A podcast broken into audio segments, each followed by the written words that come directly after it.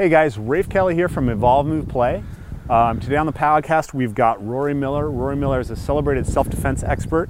He's written how many books? I have no idea. You have no idea. He has no idea. He's written many books, they're all great.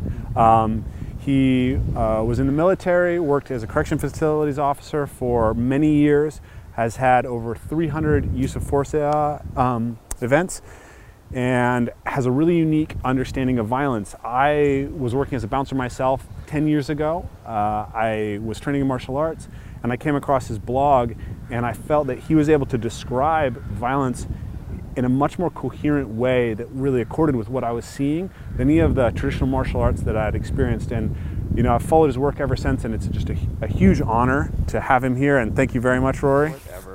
Um, so the first question I always ask people is, since this is a movement-oriented podcast, what does your movement practice look like today? And that's an interesting question for you as a as a kind of a, a guy who's now a freelance Yeah. writer who used to be. Uh, Yeah, I'm pretty much a crippled up old guy now. Um, and writing is a way less active lifestyle. I Mhm. don't have the incentive I used to to be ready all the time. mhm. Um, the things I still love to do are getting together with a handful of friends and we brawl.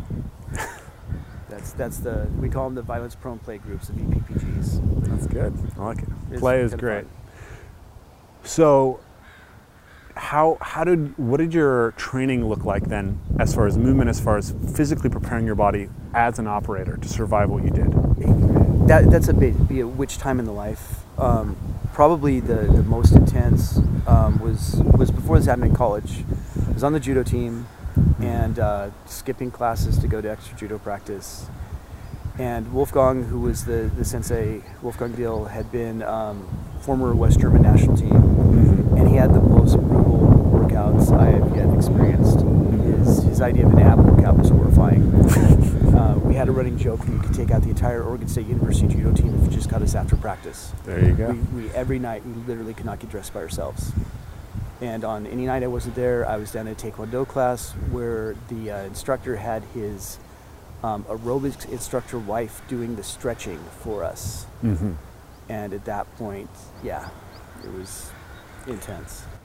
That sounds very intense. Now, one of the interesting questions that, that comes up for me when talking to somebody who has really had to apply movement, most people in the movement community, it's not their the capacities that are developing don't have professional relevance for them. Mm. They have personal relevance for them. So when we're trying to learn kind of how to be better at movement, mm-hmm. we have to think about is this worth the damage that we're going to take? And so as somebody who's who's been in the world of my body needs to be able to do these things to keep me alive. Mm-hmm. And if I hurt myself in training, that's, you know, that's that's a sacrifice. How do you find that that you think about this balance between how do we prepare ourselves without annihilating ourselves?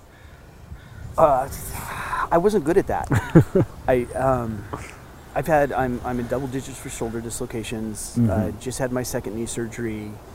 Um, I my hands go numb if I have them above my head when I lay down. I can't see out of my left eye in the morning till after I'm hydrated. Um, I every every every instructor you ever have will tell you protect your joints. You're going to need them when you're older. And if you're like me and every other young man that ever existed, you're gonna go, yeah, old bastard doesn't know what he's talking about. And um, I said, yeah, old bastard doesn't know what he's talking about, and uh, only quit using the cane three or four months ago. And I'm sure I will be back on the cane eventually.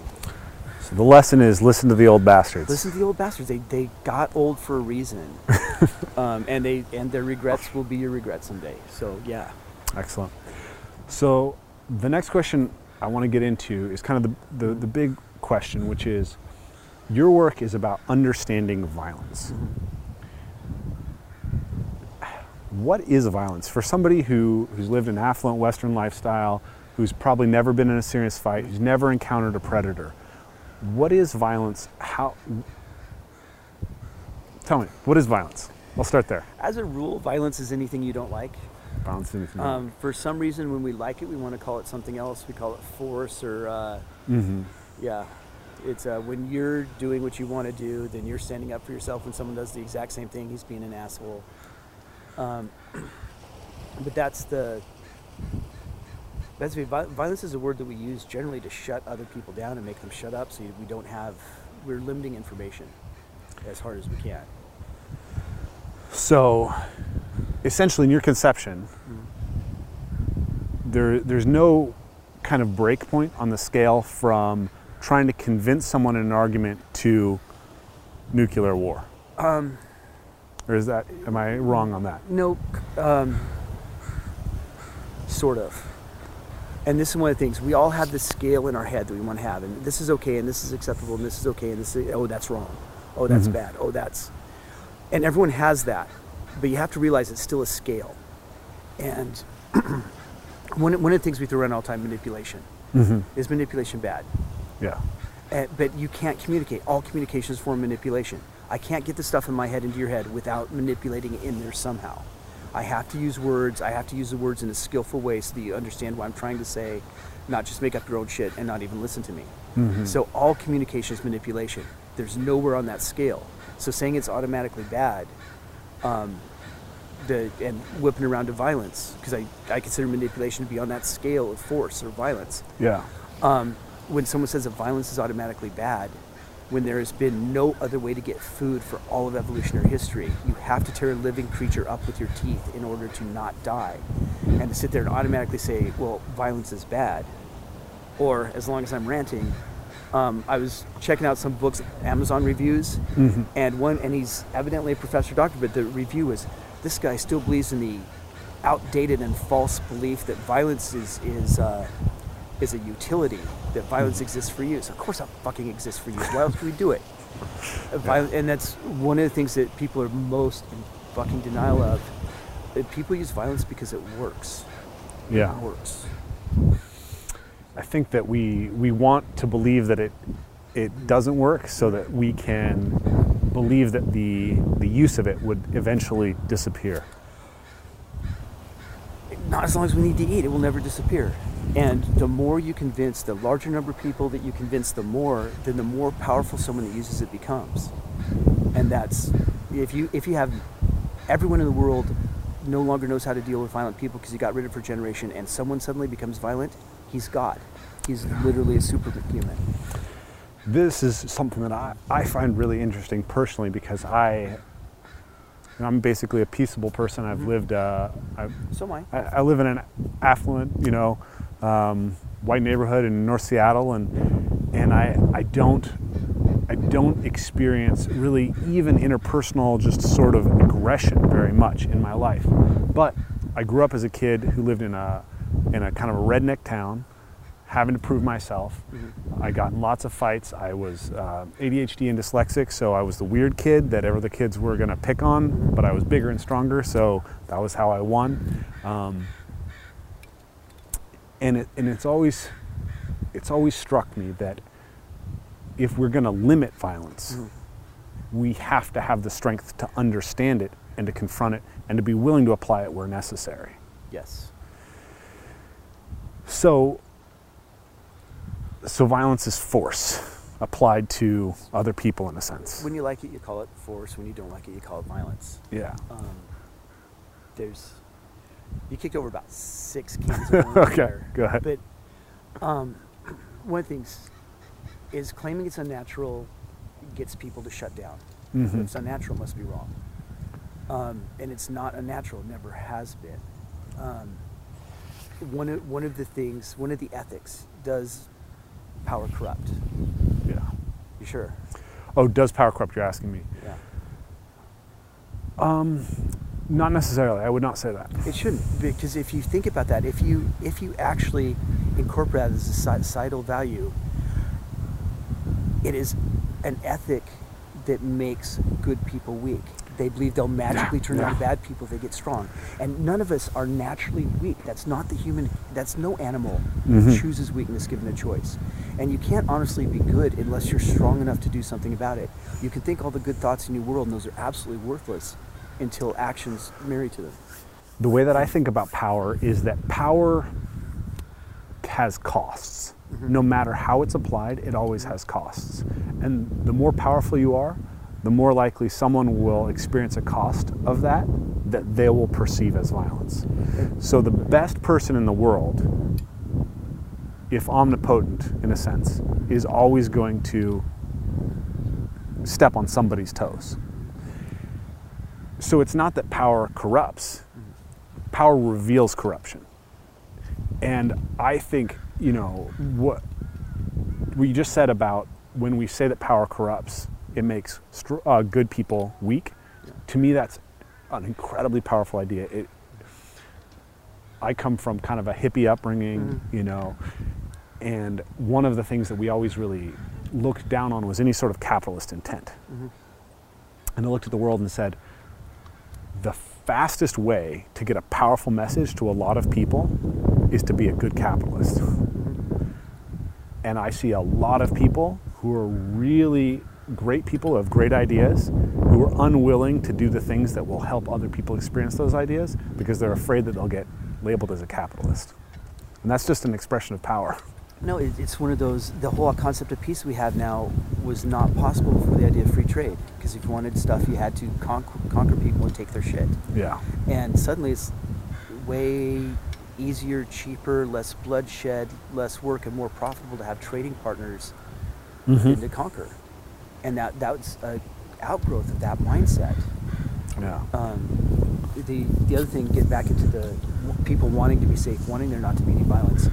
One of the things we do there, sideways, and this goes into your whole natural movement and everything, is we take kids, and kids kids have a lot of things going for them. They are natural learning machines. Mhm. Um, did you hear about what they did in Ethiopia with the tablets? Uh, I didn't, so go go ahead and tell They, me. they dropped 20 tablets in a village that had no literate people and a charging station. And within three months, some of the kids were teaching themselves English and their parents English and to figure out how to hack some of the stuff that they had put on the tablets so they wouldn't access the cameras and use up battery. Kids are natural learning machines. Power of play. They're natural movers. Mhm. Um, but they're also, humans are the top end predator on this planet. Yeah. When you've got a city of a million predators, you want them controlled. And unfortunately, one of the ways we go about controlling them is trying to brainwash them from the time they're little that they aren't tigers, that they don't have a place in the natural, you know, if you want to go to the true natural order, that they don't have a place that's right at the top of that little food pyramid. Yeah. I mean, if you're in power, Yeah. it's really good to tell the people who are below Right. that they they shouldn't be predators. They shouldn't be strong. it, when you're thinking like a herd animal, your instinct is to weaken all the people around you. Mhm. You get scared, everyone needs to be weak. Don't do anything, be passive. Yeah. If you're thinking like a pack animal, everyone around you that's stronger makes you stronger. That's And I, I like strong people. There's weak people are that's one of my one of my core philosophies is basically steel sharpens steel, Yes. right? So put yourself around the people that will make you strong and you're going to be a much happier, much better person.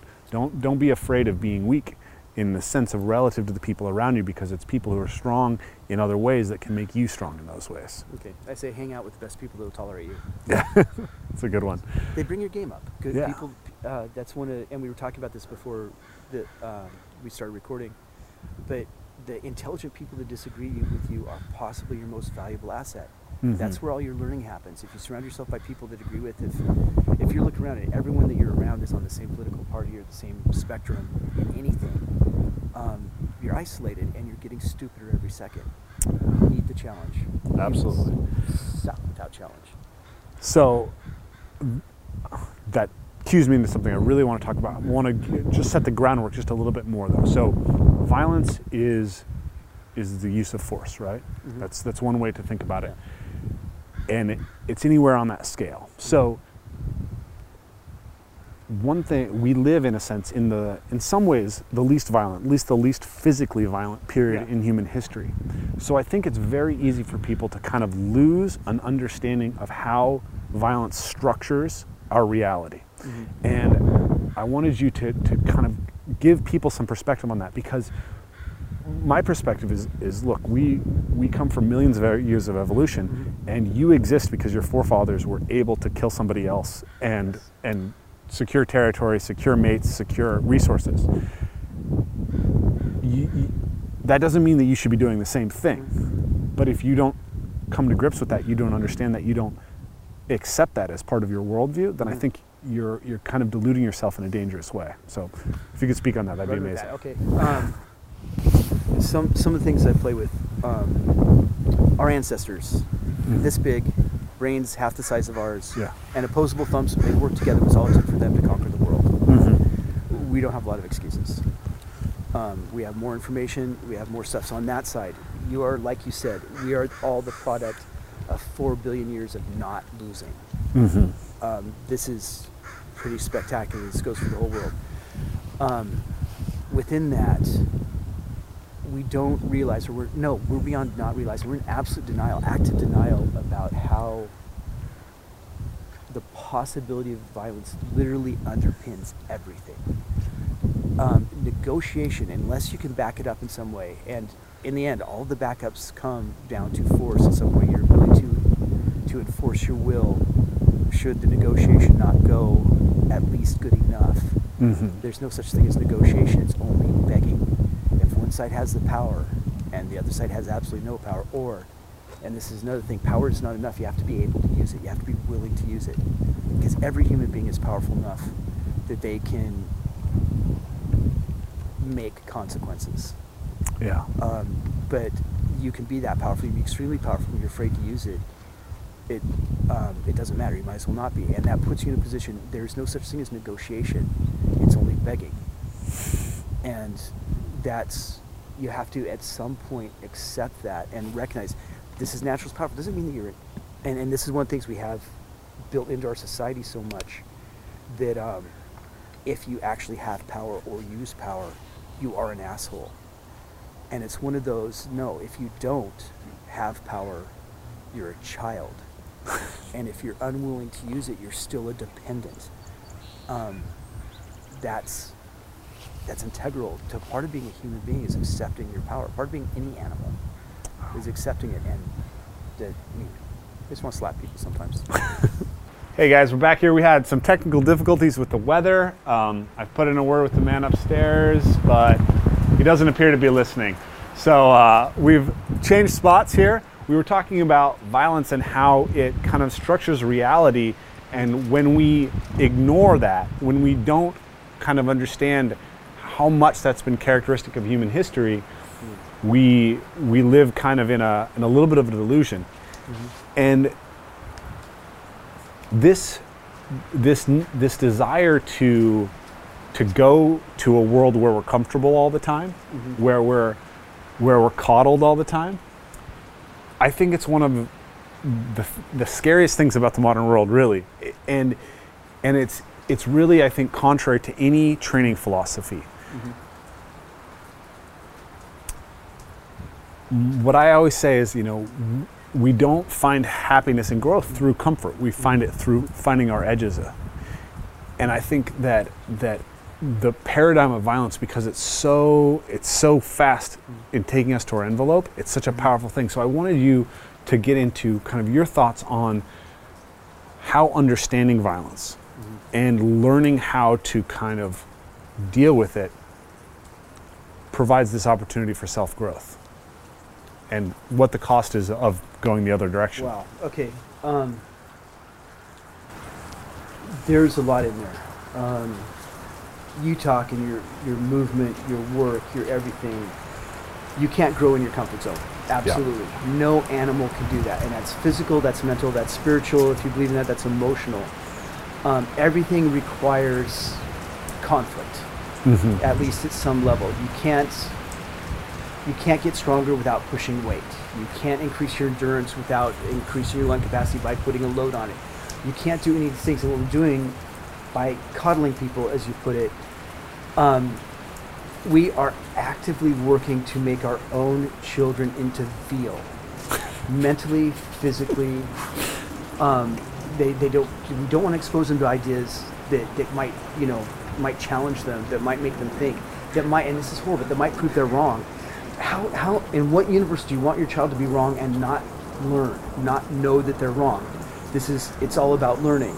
So we have all these growth things, and things that have traditional huge growth benefits, and those you know the high risk the high risk exercises, free solo climbing. Um, I haven't done heavy weather sailing, but heavy weather sailing Yeah. solo, you will learn more shit about yourself in climbing. But the one thing with conflict or with, with violence specifically, and um, not glorifying it, not romanticizing it, um, but it has all the ego enhancing things of rock climbing if the rock had a personal stake in you losing. and that, that raises it to a whole other level. Okay, now that said, and this is one of the things, people romanticize violence. Mm-hmm. And it's not, and this one of the things, if there's anything from this, that whole point of it being natural means you should not be romanticizing. No one should, and this has come up on my blog before, it's like, you know, but you say you can't really know anything about this and let it get into it, and then you say don't get into it. Yes, don't get into it. There are things you can only learn there. Mm-hmm. Absolutely. Um, but they aren't generally worth it. Um, we have to have certain people going in those professions or things go to shit. I think everyone should have some exposure to it or they are trying to control a part of the world that they're completely ignorant about. And that never works very well. Um, I'll flat out say that right now, where we are with violence is where we were with sex in the 50s. Don't Mhm. talk about it. Don't let other people talk about it. Let's just, it doesn't happen. Shut your eyes. And we know how well that worked. Yeah. Yeah, let's not talk about it. So, um, the violence thing, but again, there are some lessons there you can't get other places, but they're no more profound. Being a father Mm-hmm. is far more profound. Cut it out. We would be so much better if only we didn't have this piece of our soul, knowing that there's something about you that other people would like to get rid of, no matter who you are. Um, It's very violent. dumb way to do it. Yeah, and it's yeah, and it's just as fun. In my opinion, raising your children in an absolutely peaceful environment where they absolutely have no conflict and they never get those feelings hurt. Um, if you're cool with that and you are not cool with the field, you need to examine your basic basic what. None of the people I value do well when things get easy. Yeah. So, so this is a this is one of the things that I think is really interesting about the, the question of natural Yeah. movement in general. Like when we're looking at this, we're we're basically saying there's something about the past that was better than the present, and and what we have to understand though is that it's easy to step into romanticizing the past and not realizing how much we've gained and how valuable it is.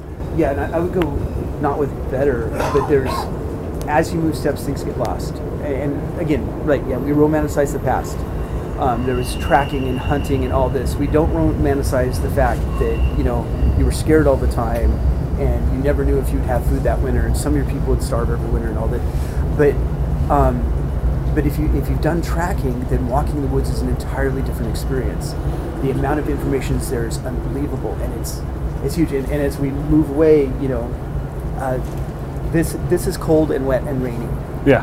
Um, and when you get people that are honestly aren't used to it, it's like, oh my god, it's cold and wet and rainy, Mm-hmm. and it's it's actually kind of cool. It's it's it's I think it is nourishment. It's a form of nourishment.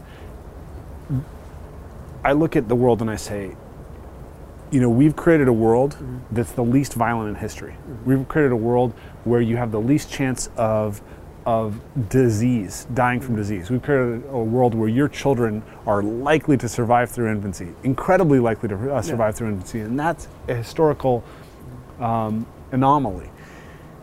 And and we really need to understand how great those things are in a way but we have to recognize that in some way we've created mismatches with who we are and we are we are feeling that. We're depressed we're yeah, we have anxiety mm-hmm. and we we fail to understand understand things that really still control our reality. You may not know that violence is something that structures reality but that doesn't mean that it that it ceased to exist. Mm-hmm. So for somebody who's not going to be an operator, who's not going to do these things, how can they orient around violence and get enough understanding of it to gain as much benefit as possible while not exposing themselves to so much that they're going to take damage that they don't need that's not adding value? it's not. There, there's a question. Um, the difference between knowing, understanding, and experience is huge in this. Because you can know a lot. There's a huge amount of information out there. Um, I would try to stay away from the people that have agendas and are trying to explain it away. If, if the explanation is not utilitarian, if you can't use it to predict behavior, then they're actually, I would say, nine tenths of the people doing research are doing it for their own therapy, not because it's useful. Mm-hmm. Um, but even then, no matter how much you study, no matter how much you read, you, you know it, which doesn't mean you understand it, which doesn't mean you get it. Yeah. Um, so there's that because it's it's not that hard to break down. Violence violence is used for purposes. It's used by specific people for specific things on specific people, And once you get the breakdowns, it's not hard. And I've, I've talked about it before. I don't necessarily want to repeat it here Mm-hmm. because you, you Yeah. you don't want to do the stuff that's been done on every other podcast. But it's like I can I can throw out the Maslow pyramid and how the Mhm. violence from each of the levels is different, and you get it. It, Yeah. makes sense. But you get it here. Yeah. Um, that's totally different than understanding that this is a part of me. If I was hungry, I'd be willing to do this. If my children were hungry, I'd be willing to do that. And um, and it, and that should not be something to get into the dark parts of your brain. You should sit there and go, know that know that that lizard part of your brain exists. Um, but it, for me at least, it helps me appreciate the fact that my children are not starving, and in this world are unlikely to Yeah. and so to appreciate but the when you get to the understanding um, the, the deep stuff there there's always an aspect of of the interaction and the intensity of it that's not you can't get secondhand you can't get third hand it's in you and if it's awakened it will come out and it's powerful but um, but intellectually, it doesn't matter how much you can quote from from Grossman or de Becker or anybody you want to name. It, the it's uh, the, the best thing. It's just like being a parent. You can have all the plans in the world, know exactly how you're going to raise kids. You've been around kids your whole life. You've seen everyone else do it, and nothing prepared you for how you change when you held that baby in your arms for the first time. Nothing. When, uh, when my son was born, or my daughter, sorry, when my daughter was born, you realize it's one of the most profound experiences you ever have. Excuse me, Mike here. When my daughter was born, you, she, you know, she's hell. she, they give you to her and you hold her in my arms for the first time and you realize this emotional experience that you've never had before of the most profound love mm-hmm. and terror at the same time. So this is one of my kind of philosophies about general. Mm-hmm. uh, one of my general philosophies is this concept of aliveness. And mm-hmm. initially, I encountered this word aliveness from the work of Matt Thornton, who's also a self-defense author. And he talked about how a lot of martial arts they're not they're not practicing things in an alive way, in a way that replicates Yeah. The variables that you'll experience in actual Yes. combat. And as I've gone through my movement practice, built all these different things, mm-hmm. I have recognized that so often people don't or are- are unwilling to want to try to do the things that are going to make it difficult to them for them to apply the skills. So people mm-hmm. say, "Hey, how do you train parkour in the rain?" Mm-hmm. How do you train parkour in the rain? Well, you train parkour in the rain. That's it's it's very simple. You have to try the skills and see how they work when it's wet. You have to try the skills and see how they work when it's cold, when it's dark. And what I found the interesting part of that is that the the more that you can kind of find all the different variables that stretch you to your limits, mm-hmm.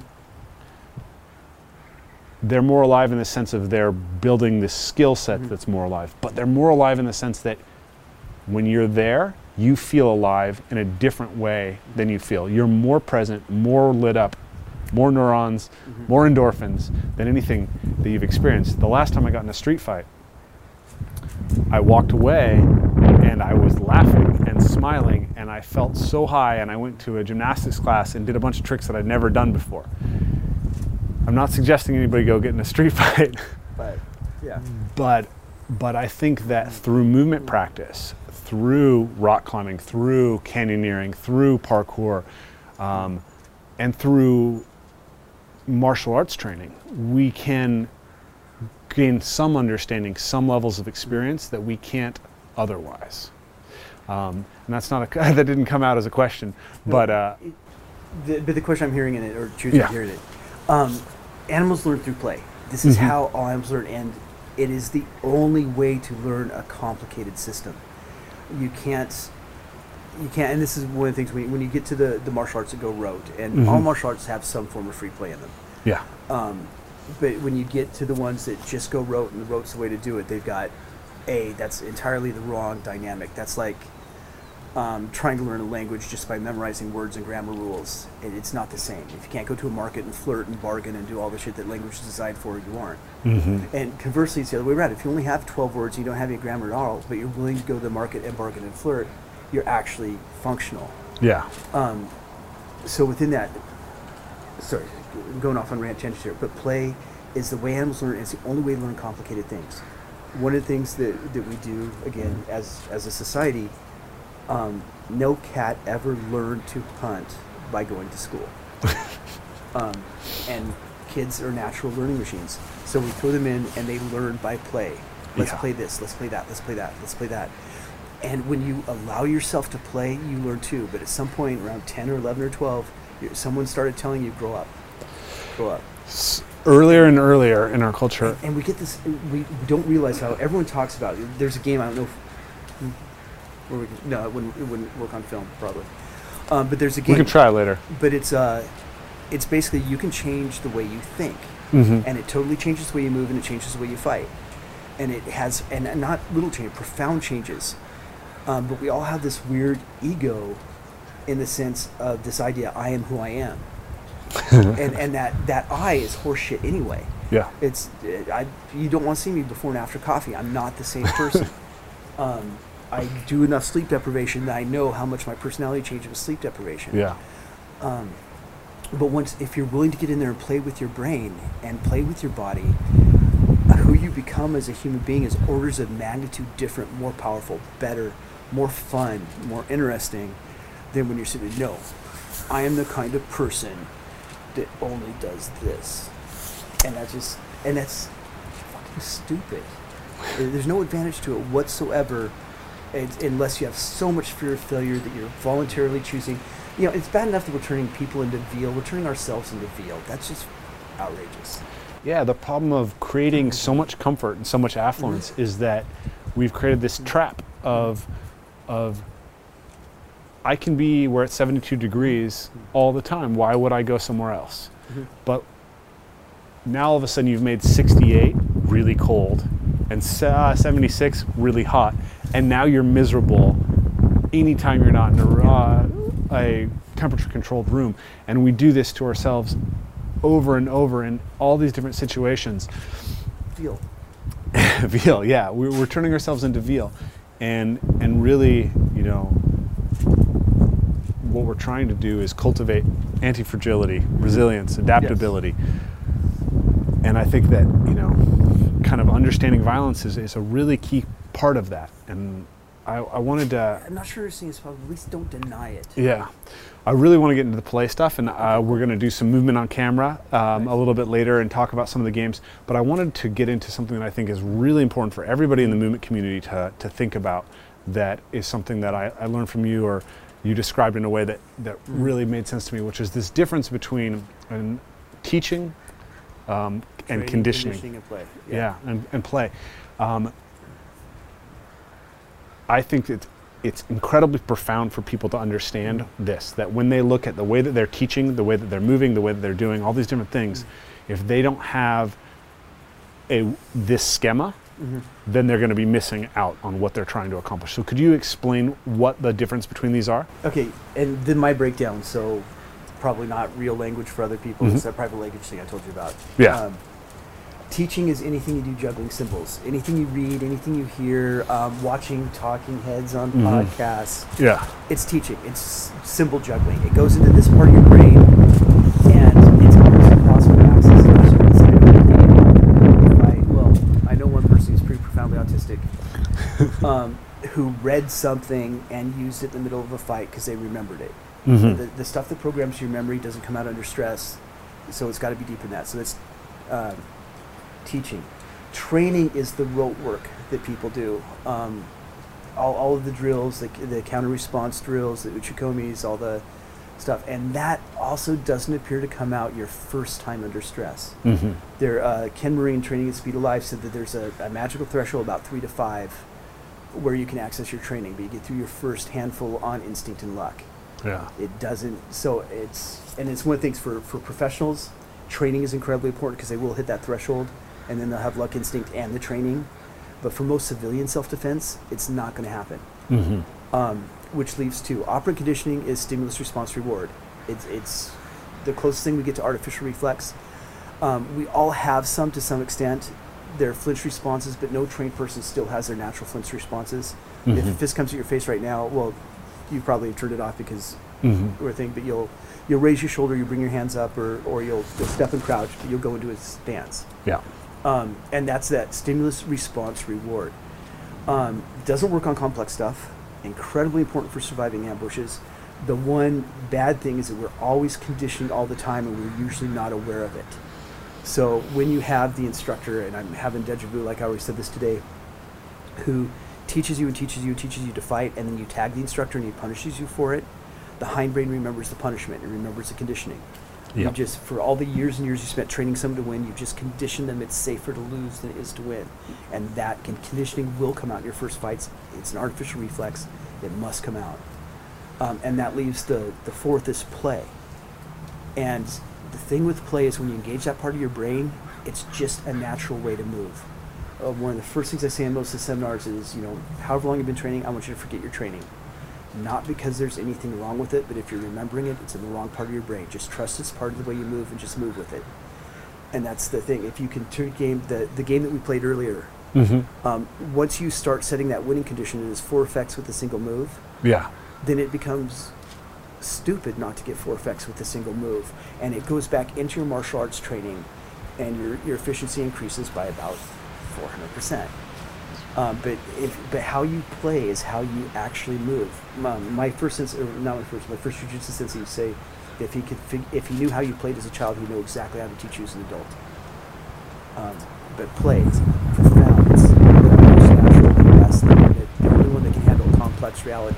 Yeah, it's, it's our innate learning system. What I always tell people is if you look at play, if, if you can harness the power of play in the way that you're teaching somebody, you're mainlining the information into their brain a thousand percent better.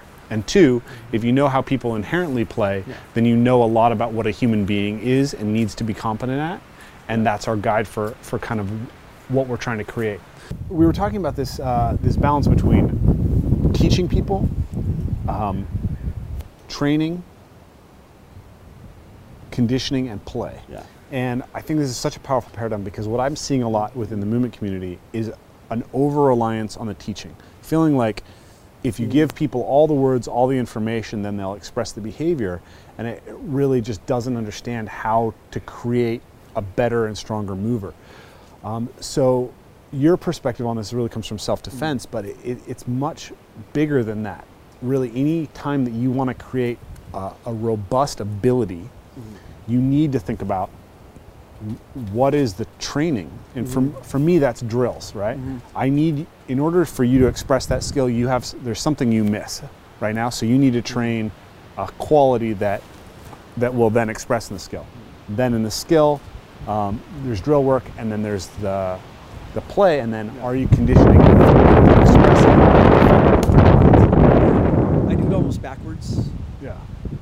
The uh, the only the stuff I try to teach, and I, I, I like talking and I like Yeah. thinking things out. So there's more than there should be. Stuff I try to teach are the things that that work in symbols anyway. So um, uh, articulating a self-defense decision Mm-hmm. is it's a word thing, so it's okay to teach it in words, but they still have to play. And the play in there is they argue with each other, trying to make their case sound better. Yeah. Um, but I, I, the physical stuff I do the other way. I start with the game. Mhm. They play the game, and part of that, um, I believe deep down to my to my soul, that humans are natural survivors, natural fighters, natural predators. I don't think you'll ever have to fight your students' nature to Mhm. become good at this, but you have to fight their conditioning because they've been told from the time they're babies they aren't supposed to. Yeah. So, so getting into a place where they and they suddenly realize that they can play the game. Should we wait for the train? No. Okay. So get them in a place where they can play the game um, and realize that even with no training whatsoever, they still know how to, they still know how to, they still know how to operate. Because your body doesn't like get hurt; it knows how to get out of the way. And throw them into this, and then they get a place where it's psychologically safe and comfortable to play without being told grow up, without being told they're doing it wrong, which is one of the worst things we do. And so we do the play, and then if there's a deficit or it's part of the class, we take them out and we work on a skill or a principle that applies to it. So get them better. So we take them out. Um, the game we played down on the beach. We take them out and do that, and then we'll take out. We'll work on say power generation. Put them back in the game. We'll take them out and work on targeting. Put them back in the game, and take them out and work on how to manipulate leverage and put them back in the game. And so there's and in there, and you get people incredibly competent. Um, we had uh, Scotland three weeks ago. I kind of want to brag about this because the ladies that showed up there, no training whatsoever, and in six hours she was giving a third degree black belt problems. Wow. And it's and she just went into it with open mind. She went into it willing to play when she realized she was allowed to play. She was experimenting, and he was, um, and less so because he's actually I know him. He's pretty cool. But whereas he's trying to remember what to do, she was going, "What can I do?" And letting herself see it and letting herself do it. And so in, in six hours, There's this there's this theory of kind of teaching right now in, um, in the sports performance world called dynamic systems theory. Are you familiar? But basically, the idea is that we any kind of motor output is dependent on a lot of systems in the body.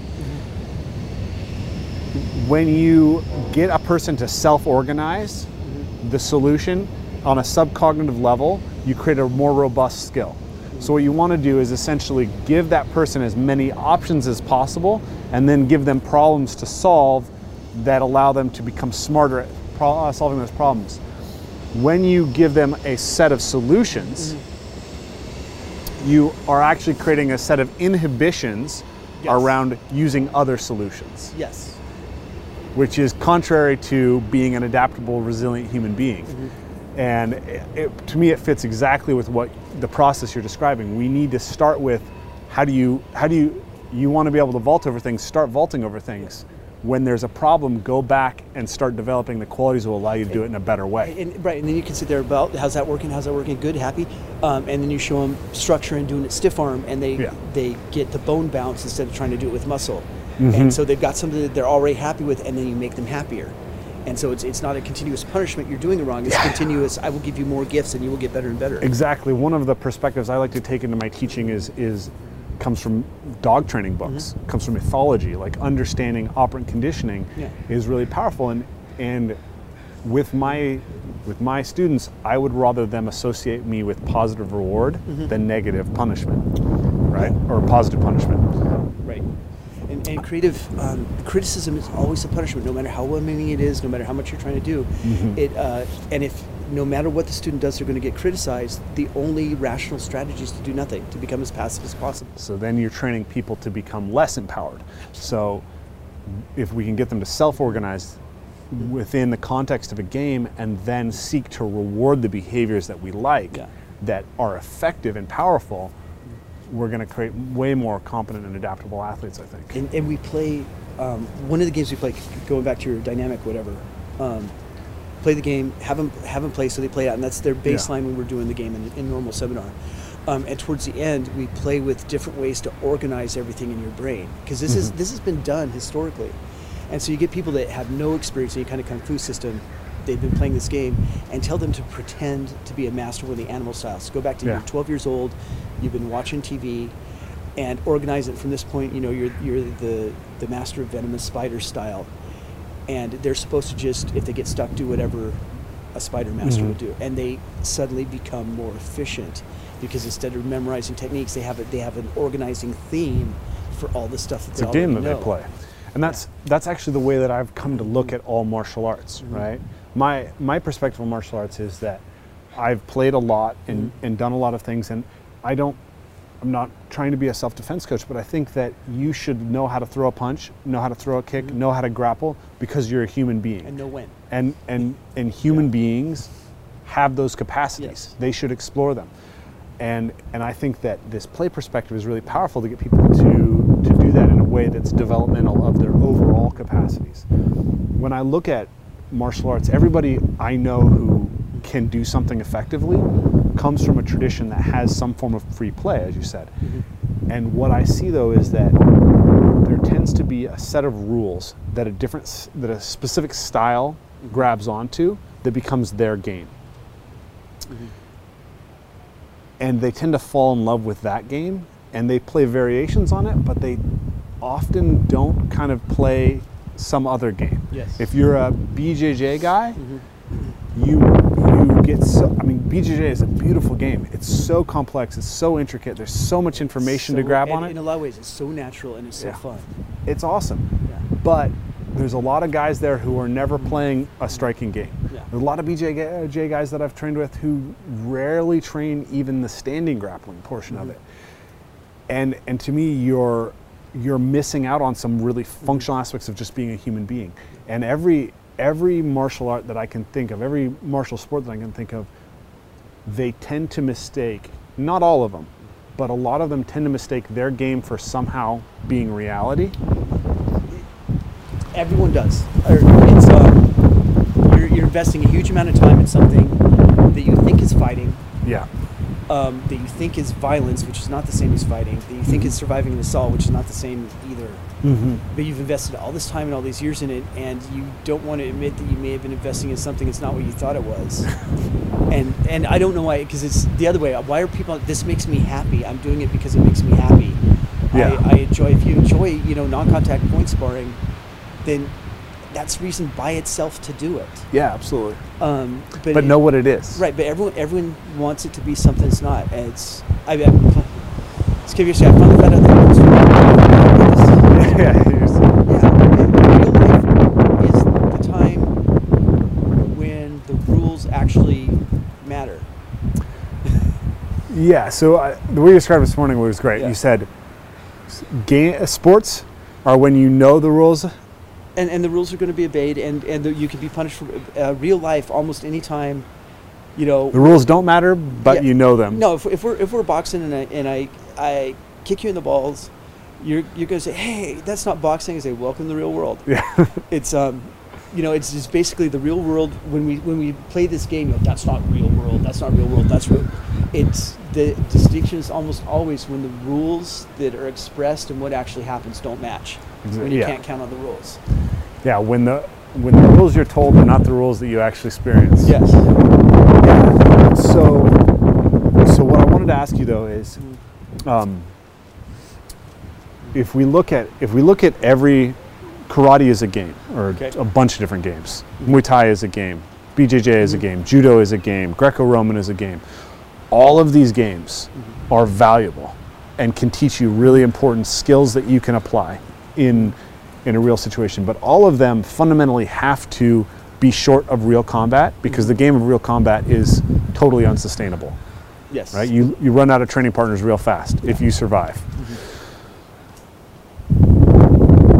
My kind of approach is how do we understand that break break down the games mm-hmm.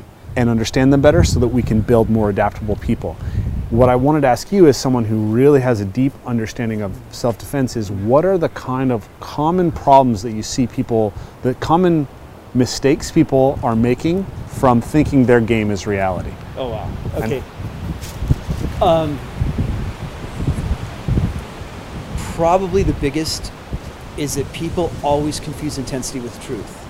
Okay. Um, anything you do under adrenaline feels more real than anything you don't.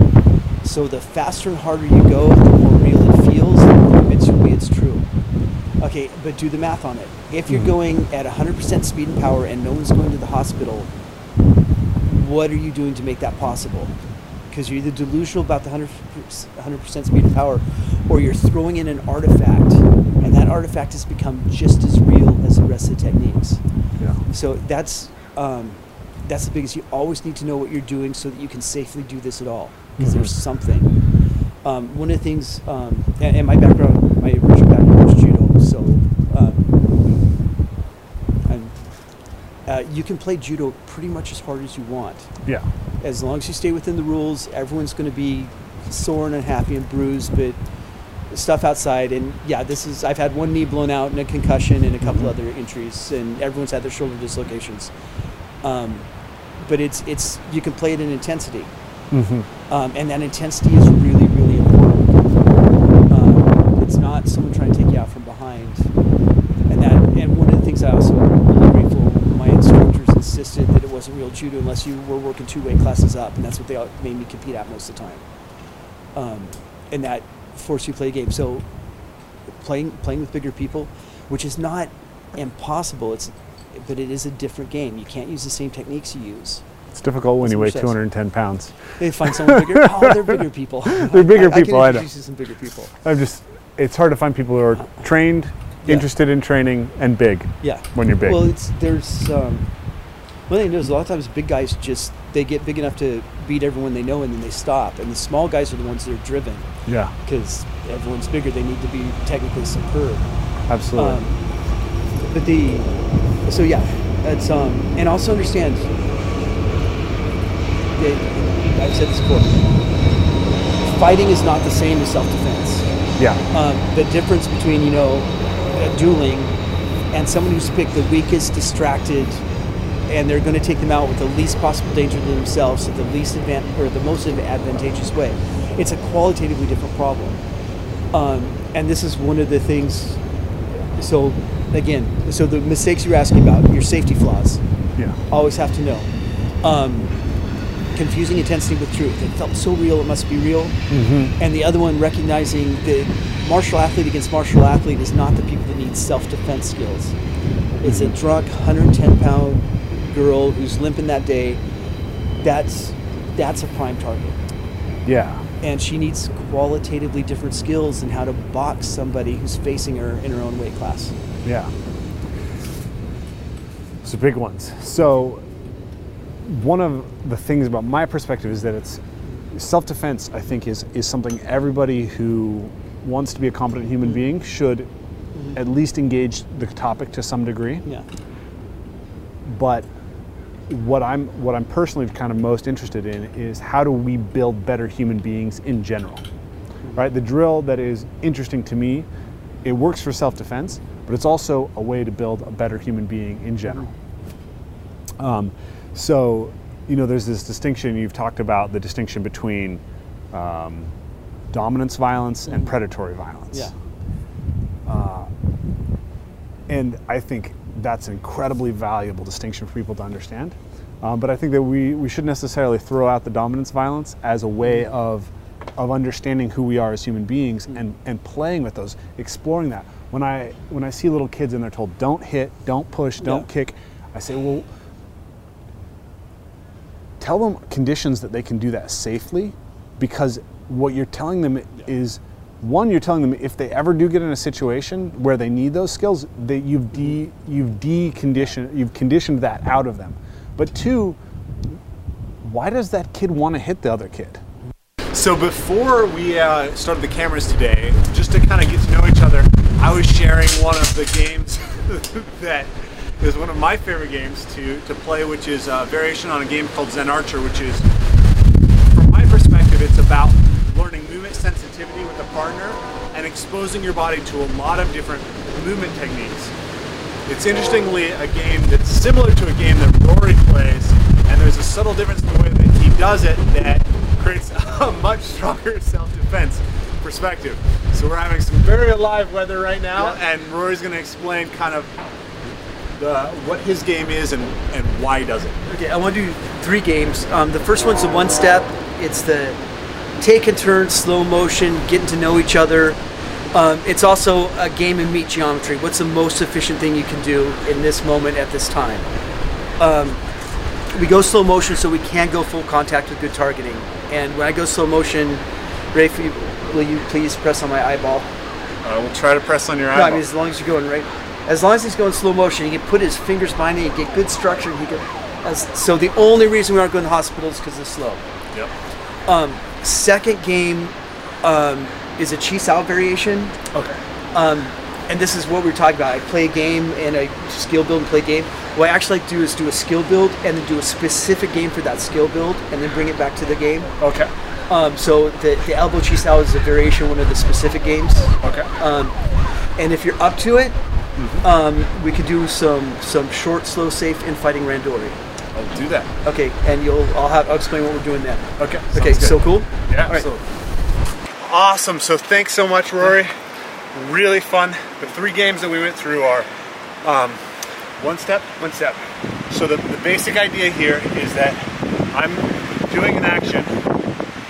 He's going to respond to that action, trying to take out my my attack, my structure, and attack me at the same time. Is that correct? If I want to be really specific, um, if he goes, yeah, you do way you.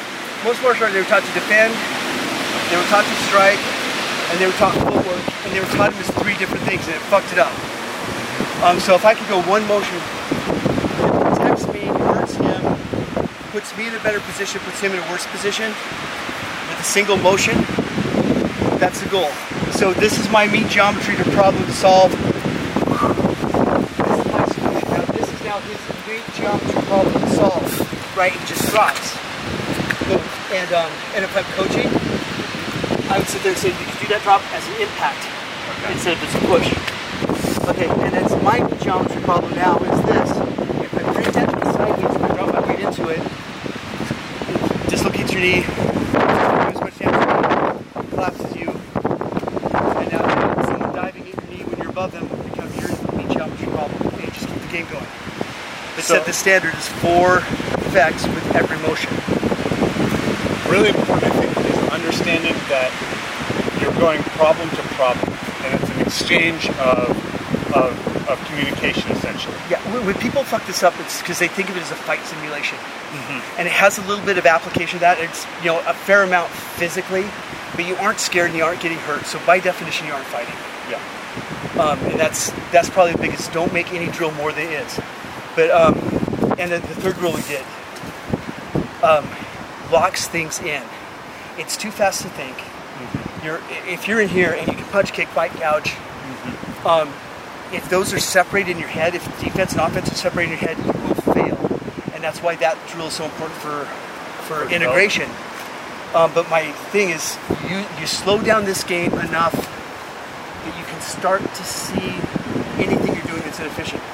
So if we're sitting here and you're, you're thinking about hitting me, and you aren't thinking about popping this knee, which is a three-inch move, boom, right? It's, you missed it. Yeah. You know, so if you slow down enough, you start seeing it, or have a coach start pointing it out for you. And then once you start getting those skills down, you go to the fast game to lock it in. You go to the slow game to see, fast game to lock it in. Beautiful. It's, uh, it's how I do it. Yeah, it's, it's awesome. So, so really looking at the way that you can geometrically respond to somebody is the first game. And the second game, looking at the specific control of, of the, elbow. Yeah, the chi sao is, is a specific game for leverage. Um, sumo is, a is one of the specific games for using momentum. Yeah. So you, you play a specific game. Boxing is a specific game for something, but you always put it back to something where you integrate the, integrate the new skills. Beautiful. And then the last game um, is, you know, I'm always trying to essentially bring people through of freedom Yeah. in the games that they play, where they have the control and the trust and rapport with their partner, so they can play in ways that are more stimulating of, of, of more of more of a fight because that's what this is for in a sense. It's for, but it's also uh, it's just natural movement. It's, when, when I'm here, um, if I'm thinking about you, I'm going to lose. Yeah. So you're my meat puppet. What I can do, you're going to do the same thing to me. You know, trusting that what I'm doing is going to Yeah. And that's that's it. That's it. When you're playing with a puppet who's playing back. Yeah, it's it, to me, that's that's where you're, you're feeding your nervous system so much complexity, and it's you know it's plus it's incredible power that you can get out of another human being as intelligent resistance. You know, wrestling was by the Stoics, you know, two thousand years ago, as as the foundation of physical education because there there are more variables really in this type of situation, especially out here in nature or in a parking lot anyways, in a, in a playground, having to deal with the mats aren't soft, um, It's a little bit slippery. Slippery, there's stuff to impact us, uh, us with, incredibly powerful, and you know, take these games and, and start slow. Start with this first game. Start with some of these concepts. Um, learn to be receptive with your partner and, and have a good relationship. And I think you know it's really powerful. Any last words? That third game can be dangerous. Um, play with people with good control that you trust, and make sure everyone knows not just how to break fall, um, but a lot of the falls that happen are going to be leg tanglements. You need to be able to to recognize it and utterly relax and take the fall, or um, very very high risk of injuries. The reason I don't usually play it with people in a seminar format at all. Yeah, I, I would echo exactly what he's saying. Where uh, these higher level games, they should come from experience and development in the lower level games. So I'm, I'm very thankful that you were willing to play with uh, that with me and show that to me and, and play it on camera. But uh, but that's not where you start. Um, so you, we want to show you guys kind of where this can develop, but make sure that you start at the start and develop it progressively. So that's uh, kind of this episode of um, the Evolve and Play podcast. Thank you so much, Rory. Thanks. It was an amazing experience, and uh, hopefully we'll have him on again. We can talk for hours. Cool.